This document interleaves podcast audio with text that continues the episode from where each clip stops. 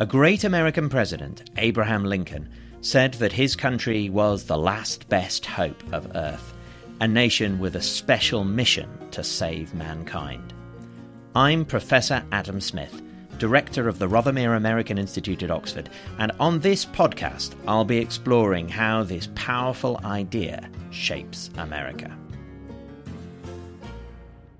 250 years ago, on the night of the 16th of December 1773, following a stormy protest meeting addressed by Sam Adams, a group of probably about 40 or 100 men boarded three ships that were in Boston Harbor just in front of me here. It doesn't look anything like it did in 1770s. Now, of course, there are tall glass and steel skyscrapers, but there is still a harbour here, and there's a replica ship just over there to my left. Well, taking care not to cause any unnecessary damage, even searching for keys in order to avoid having to force the padlocks, the boarders searched the ship's holds until they found what they wanted, and then they tipped it into the sea. And in these disguises and in this coded language, they very carefully, very meticulously descend into the holds. They haul up the chests of tea. They slash open the bindings and they, with axes, um, splinter open the chest, tossing the, the planks of wood and the tea into the harbor. The cargo they destroyed was owned by the East India Company. It was 342 chests of tea, an estimated value of £10,000. The tea didn't sink very easily, but lay on the surface of the harbour in clumps around the hulls. Uh, I can sort of imagine the clumps of uh, tea in front of me now bobbing around on the, the murky water this evening. In London, the Boston protest united the Hawks and the Doves. If Parliament were to have any authority over the 13 colonies at all, they, they couldn't allow this kind of thing to happen and go unpunished, right? Then, you know, effectively, if they allow this kind of thing to, to pass, then, you know, then it's, it's basically sending the message that, uh, that Parliament and its officials have no authority in the colonies at all. Friends of the colonists like Edmund Burke now rallied behind Prime Minister Lord North. Parliament rapidly passed the Coercive Acts, named by the colonists the Intolerable Acts, that aimed to bring the uppity colonists to heel. The die was cast. Well, the story of the Boston Tea Party is as familiar as the shots at Lexington and Concord or the Declaration of Independence in America's origin myth. But what's the real legacy of this famous act of resistance? For a political culture so firmly rooted in the protection of property, is there an irony in its famous act of protest involving the destruction of property? I'm Stacy Schiff. Um, I've written most recently on Samuel Adams. Uh, the book is called The Revolutionary Samuel Adams. And I've written as well on um, Benjamin Franklin, his years in France, on the Salem witch trials, and um, as far afield as Cleopatra. My name is Benjamin Carp. I teach at Brooklyn College and the Graduate Center at the City University of New York. Uh, I've written books on the, the, coming of the American Revolution, the Boston Tea Party, and the burning of New York City in 1776. Ben and Stacy, thank you both very much for joining me. Ben, can I start with you? Let's just briefly sketch out the background uh, here. Why were Boston merchants, and also we should say merchants and uh, other colonists in other cities as well, so aggravated by the Tea Act in 1773? I mean, the Tea Act was not going to levy any new taxes, right? But uh, what it was going to do was make it easier for the East India Company, a monopoly company, to sell directly to the American colonists in a way that was going to make tea less expensive for the colonists. And so writers like Samuel Adams worried that this was going to seduce the Americans into paying the already existing tax that had been put in place in 1767, seduce Americans into paying a tax for which they hadn't given consent. So the East India Company has the monopoly on the, the bringing tea from China to London. Previously, what had happened, as I understand it, is that the East India Company had then been compelled by law to then auction its tea off to merchants, who included American merchants, who would then take the responsibility and also, therefore, the profit of shipping it from London to the colonies or to wherever else. The difference now was that the East India Company were going to be able to do that themselves and thus take the profit, which was a legislative effort by Parliament to, in effect, give them a kind of bailout by giving them these additional privileges. That that was the situation in summary. Is that right? Yeah, that's absolutely correct. And Stacy, then let's talk about this fascinating character about whom you've just written this brilliant biography, Samuel Adams. Uh, he's often given a kind of starring role in this story of the Boston Tea Party. We can talk about whether he deserves that starring role or not as, as we go through the conversation. But tell us first who he was, how he fitted into Boston society, and how his views on the British Empire and the, the conflict with the government in London had been evolving in the months and years up until this moment we're talking about 250 years ago. He is a uh, well born son of Boston who has, by this time, pretty much made himself one of the chief opposition leaders in Boston.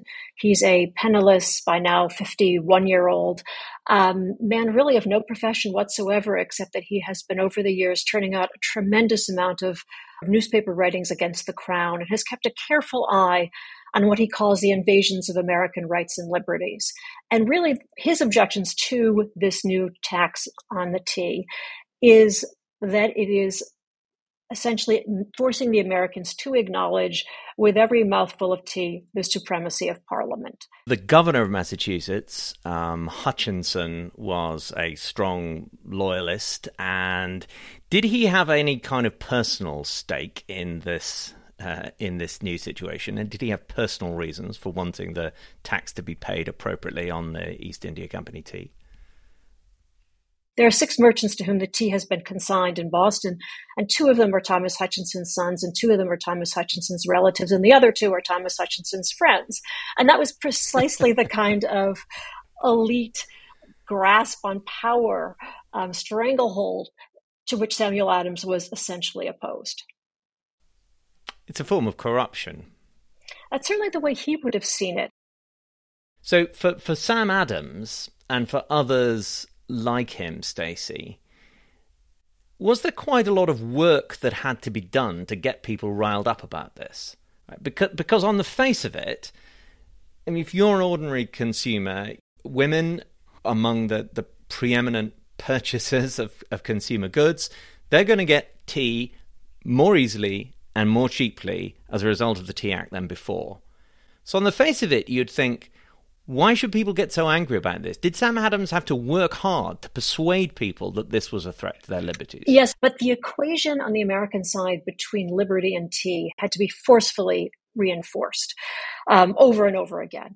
And Adams does that um, continually over these years, but particularly in the months when Boston begins to anticipate the arrival of the tea. And, and, as Ben has pointed out, they are egged on by other colonies who are basically saying, you know, you have this reputation for being obstreperous. Why don't you show us, you know, what you can do? We're counting on you. Only by sol- only in solidarity can we head off this maneuver. Um, you know, please don't let us down. But Adams needs very much to to reinforce that equation and one of his one of his acts of genius actually early on is to involve the women and children of Boston in his efforts to bring them into the fold to make sure that they too understand what's at stake here and are willing to enter into boycotts and protests and he very much makes it a point that women who are having these um, parties are drinking chocolate and coffee, they are not drinking tea, that there should be some taboo about the very act of pouring a cup of tea.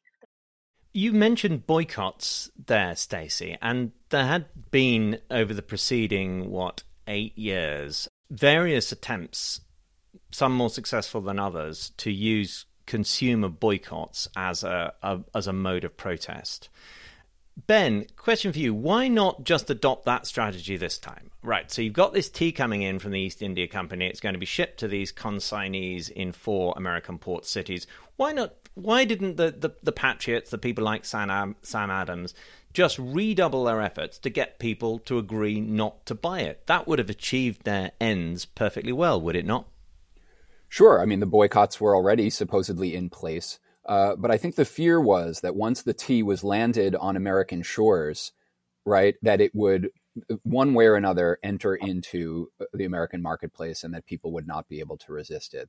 So they couldn't really trust the people they knew that people loved tea, right? That they were addicted to it. You know, caffeine is addictive. That they, you know, saw it as an important part of their social rituals and daily life. You know, even with the boycotts going on, there were many people who surreptitiously or ostentatiously drank tea and continued to drink tea. So, in the end, there were three ships. I think the first ship was called the Dartmouth, wasn't it? That arrived with East India Company tea as part of its cargo, possibly not even the whole of its cargo, as I understand it.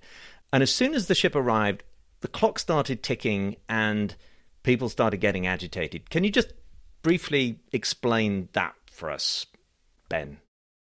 Yeah, sure. When a ship arrives in an American seaport, uh, you have 20 days to uh, unload any dutiable goods aboard and pay the taxes on them. Uh, if not, you are liable to seizure by customs officials or the Royal Navy. So the clock is ticking in that respect. And the you know, the Americans, the Boston Sons of Liberty can put pressure on the consignees to be sure, but they have a couple of other pressure points as well. One are the ship captains and the ship owners, right, to try and pressure them to turn their ships around and go back which was technically illegal, if, again, if you have dutiable goods aboard. Uh, and then, you know, but but what those ship captains and ship owners are going to claim is, hey, I, I don't want to lose, you know, my entire ship. Uh, if you know, to the Royal Navy, if that happens, you need to make sure that uh, um, that I have permission from the Customs Service or from the Massachusetts governor, Thomas Hutchinson, before I can send my ship back to London with the tea still aboard. And so there's some hope that that um, that those officials can be pressured as well.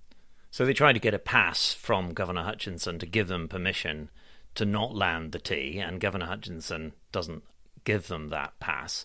So tell us about this public meeting that happens in South Church in Boston. I think they first of all meet in Faneuil Hall, and Faneuil Hall isn't big enough, and so they move to the largest available building in the city, which is South Church. Adams is one of those involved in calling this meeting and speaking at the meeting. I know he's not the only one, but um, but he's such a charismatic and interesting figure, and so and you've written about him, so I want to know more about him. So tell us, sketch out that scene for us in the in the church, uh, Stacy. So there seemed to be, I mean, part of the situation here is the clock is ticking and these appeals are being made, you know, left and right. I mean, the other key character here is this 23 year old ship owner, a member of the ship owning family, Francis Rotch, who has the unenviable task of having to ride off to the country home of, of Thomas Hutchinson, the governor, to apply for this permission on a, on a wet night while the entire town of Boston is essentially sitting on needles in the Old South Meeting House, waiting to hear what kind of resolution he may be able to deliver. But during that time, Samuel Adams and um, his close colleagues, Dr. Young, Dr. Warren, um, John Hancock, are delivering speech after speech, essentially trying to keep the fever going and to bide their time as the clock is ticking. What what kind of language are they using? What are they warning will be the consequences if the tea is landed? I, I don't think they could often enough stress that were that tea to be unloaded, American liberties lay in ruin. And all sorts of solutions have been flo- have flown around town. You know, should the ships be burned? Should the tea be sunk? All kinds of sort of violent ideas have made their way around town. There's a hint of menace that's been in the air for days. Nobody seems to know what's going to happen. This is the Old South Meeting House. It was built in 1729 as a Puritan space of worship. Uh, the Puritans, though, did not believe that this space was more sacred than any other space, so it was used for civic gatherings also in Boston. It was, uh, it's hard to imagine now, it's dwarfed by all the tall buildings, but it was the largest space in colonial Boston. It's a very fine, it's a very, very fine room. I've not been in it before. It's gorgeous. It's really nice. It has about 300 years of architectural changes reflected uh, on the interior Okay, just tell me your name. Is that? Uh, my name is Lucy. I'm the uh, exhibition and interpretation coordinator here. And what were these? Tell us about these um, partitions around the pews. Yeah, these are box pews. They're pretty vernacular to New England architecture, especially in the early 16 and 1700s. Uh, they're, you know, sold to specific families. They pay rent to the church in order to sit in these spaces. Uh, they're also very good for reflecting the social hierarchy in these buildings. Only the most wealthy people would be able to sit in, in these box pews on the ground floor. You have kind of the working class up on our first gallery, and then enslaved and black people, regardless of whether or not they could pay to have a box pew, were up in our second gallery. And this room would have been absolutely packed. Absolutely. And you have to, you know, it's December when you're talking about the tea party, so it's very cold in this building. I'm sure people wouldn't mind huddling up next to each other. Different reports say different things, but our guess is somewhere between three to 4,000 people but that it's night. It's a solid brick built building. It's an absolutely beautiful space with these lovely um, classical windows, It is gorgeous. arched windows. Thank you so much. Yeah. There were supposedly thousands of of people uh, packed into this meeting house. You know, for for 23 year old Francis Rotch, it must have been extremely intimidating for him to be, you know, walking through this large crowd and having to give an account of himself. When really he was basically a whale oil merchant and, and, and just wanted this problem to be over so that he could bring a whale oil shipment back to London. Uh, and so he's he's forced to deal with this, and uh, and you have this very menacing crowd. And when he comes back from Hutchinson's country home in Milton and says, "I'm sorry, but the governor won't let me go," the crowd actually does say, "Okay, we we see that you're blameless, right? That you were that you were put in a terrible position, and you know we're not going to hold this against you. Uh, but nevertheless, he is the one who has to uh, bring this news." To the to the Bostonians, uh, that they essentially are going to have no other choice but to have the tea landed that night because the governor would not give permission for the ships to go back to London with the tea aboard.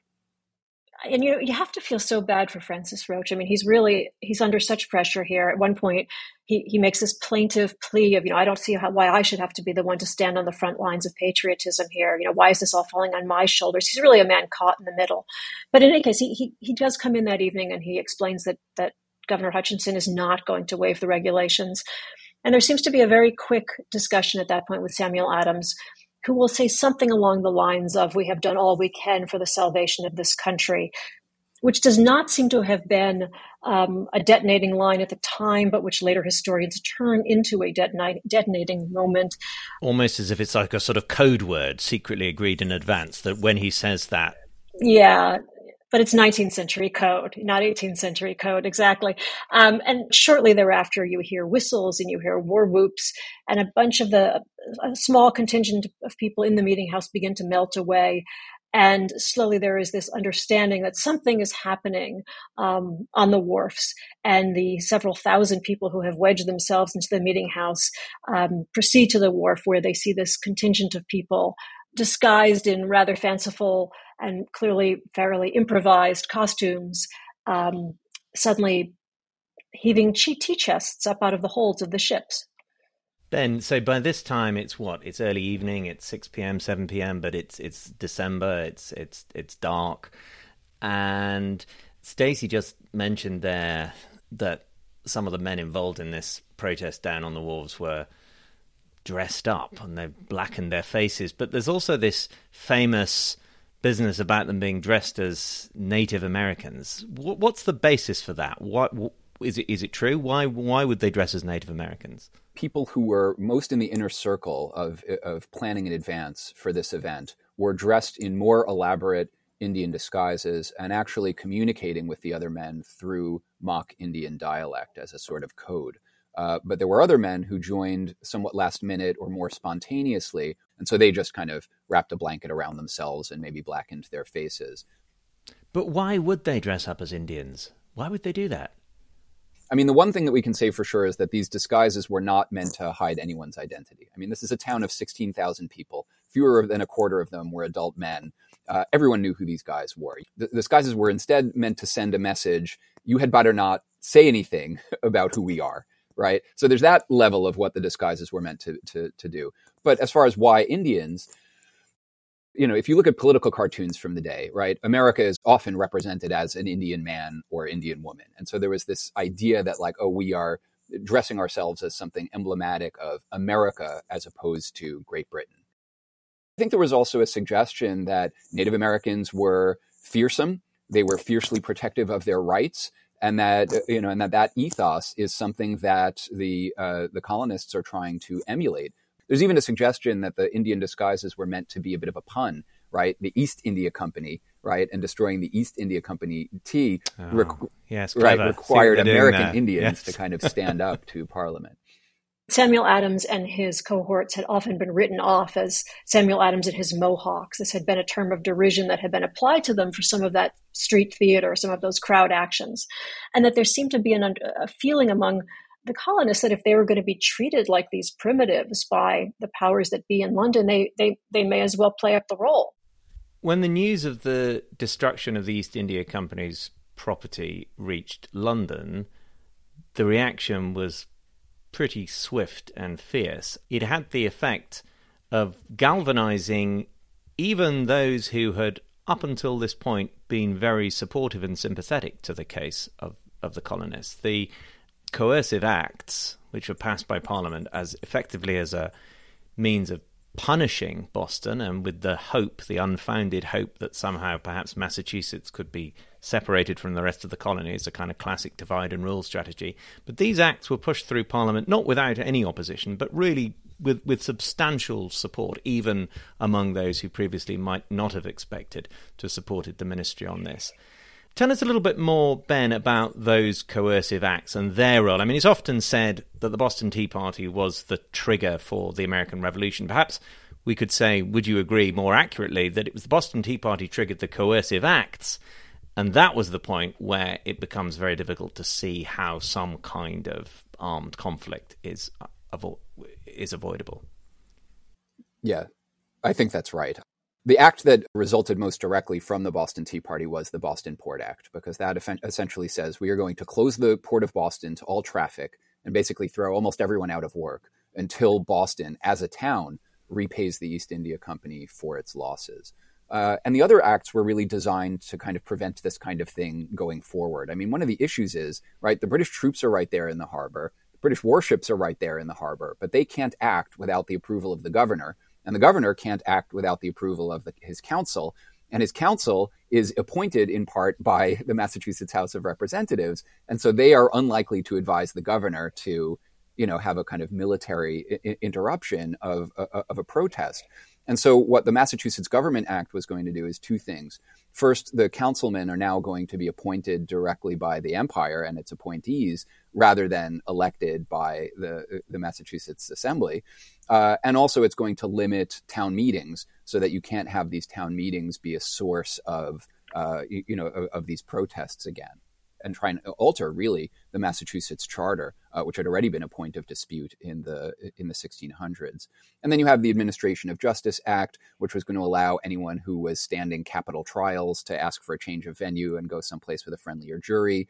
Uh, and then there's a quarter a quartering act, which also isn't uh, actually very invasive, but it's it's then later interpreted as oh the, they'll be able to foist uh, British troops on our houses uh, on a whim. So th- this th- this basket of acts altogether they are seen as a sufficient curtailment of liberties that it's not just the people in Massachusetts who are aroused and angered by this, and they and they begin agreeing to send delegates to the First Continental Congress in September of 1774. And Ben, Tell us a, just a little bit more about what the rhetoric is in London. Is it the destruction of property that is so offensive? Is it the scale of the destruction of the property? What is it that really riles the, the British establishment so much about this performance in December 1773 in Boston Harbor? I mean, I, I, don't think they see it as a mere act of property destruction, but as property destruction with a very specific political valence. And so they entertain the idea briefly uh, about even trying to prosecute people for treason, although they give that up because there's no way they're going to be able to uh, pull together sufficient evidence. But I think there was really a feeling that Boston had really been a thorn in the side of attempts to enforce, uh, you know, various acts of Parliament, and that Boston really needed to be taught a lesson. The Crane is in fact alive! Huzzah! so it's a very good thing we didn't throw him overboard. I'm standing here on a replica ship in Boston Harbour. It's such a lovely sunny afternoon.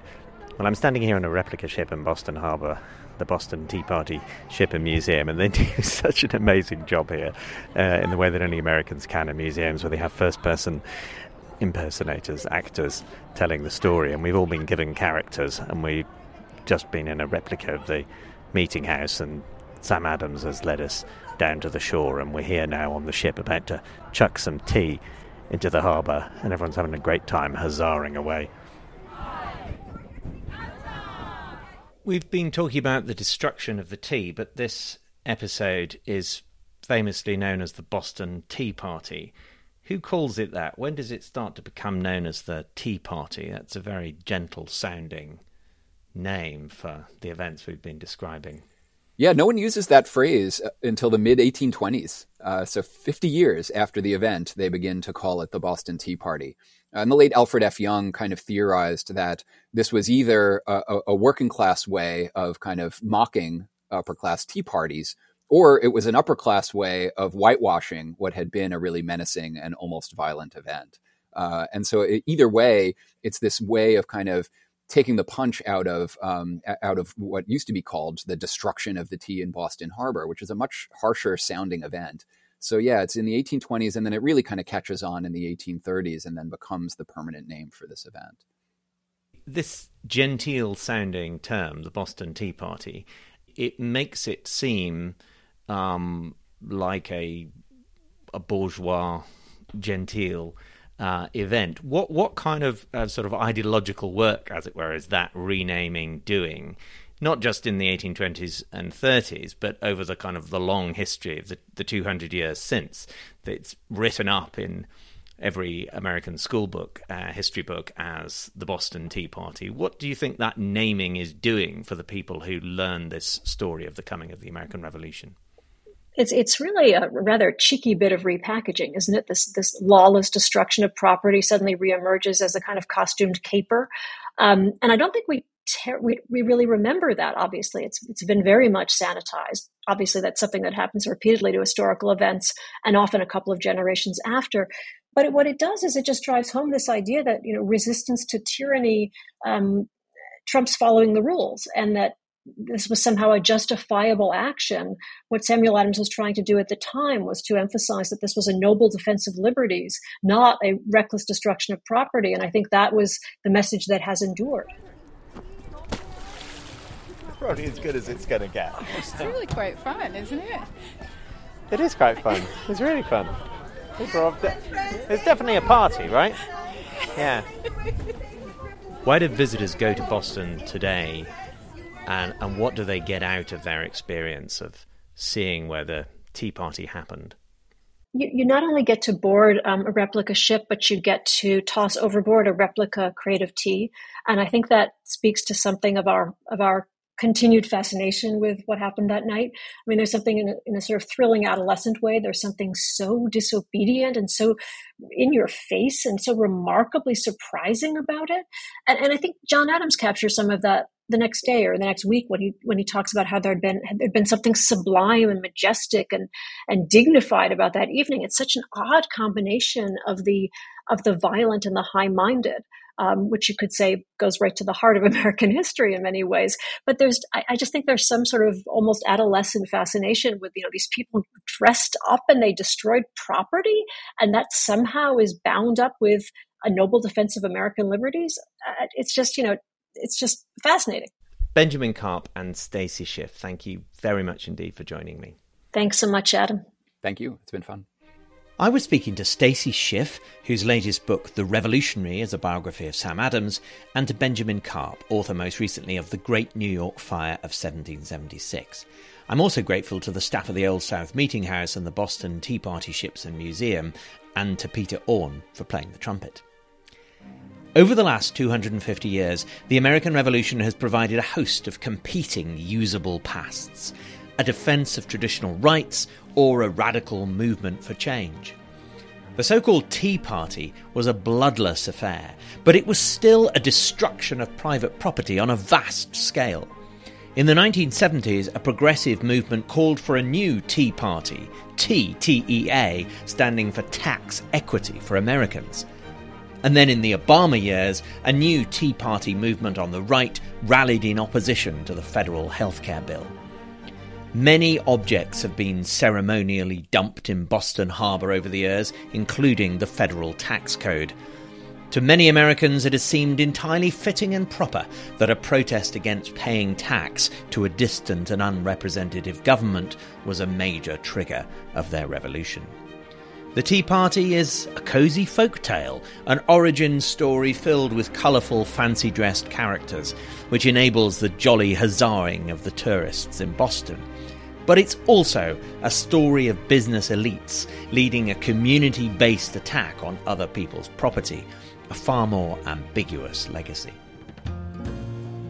You've been listening to The Last Best Hope, a podcast from Oxford University's Rothermere American Institute. This podcast is only possible because of the generosity of donors. If you would like to make a contribution, please get in touch through our website. Our producer is Emily Williams, and I'm Adam Smith.